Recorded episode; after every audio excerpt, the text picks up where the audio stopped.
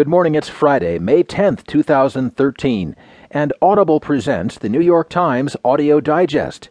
Here's what's making news on today's front page Thieves take $45 million from ATMs.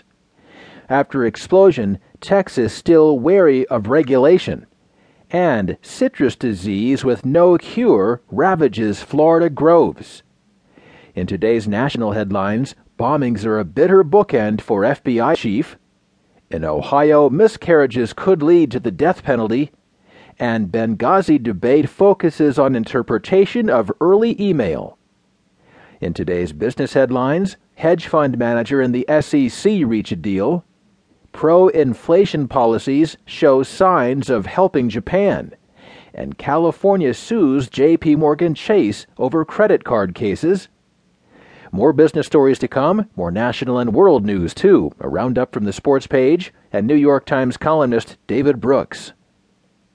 Now from the editors of the New York Times, here are the stories on today's front page. The top story is titled Thieves Take $45 Million from ATMs.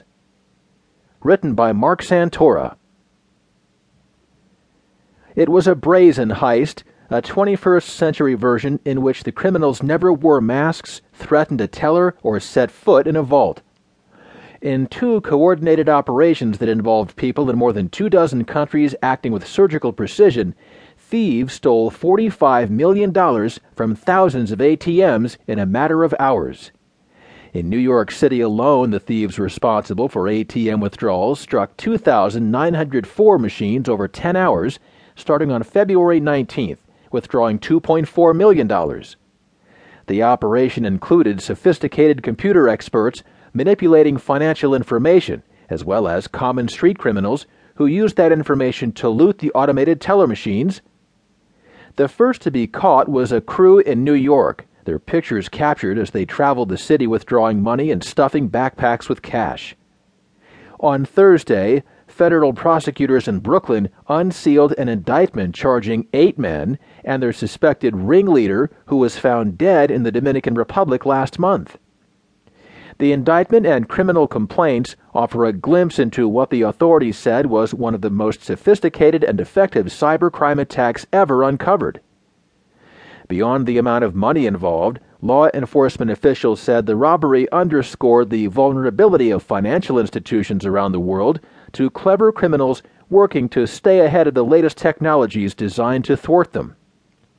The indictment outlined how the criminals were able to steal data from banks, relay that information to a far flung network of cashing crews, and then have the stolen money laundered in purchases of luxury items. In the first operation, hackers infiltrated the system of an unnamed Indian credit card processing company that handles prepaid debit cards. The hackers, who were not named in the indictment, then raised the withdrawal limits on prepaid debit accounts issued by a bank in the United Arab Emirates. The hackers distributed the information from five account numbers to individuals in 20 countries, who then encoded the information on magnetic stripe cards. On December 21st, the so called cashing crews made 4,500 ATM transactions worldwide stealing $5 million, according to the indictment. On February 19th, the organization struck again. This time, the hackers had infiltrated a credit card processing company in the United States that also handles prepaid debit cards. Prosecutors did not disclose the company's name.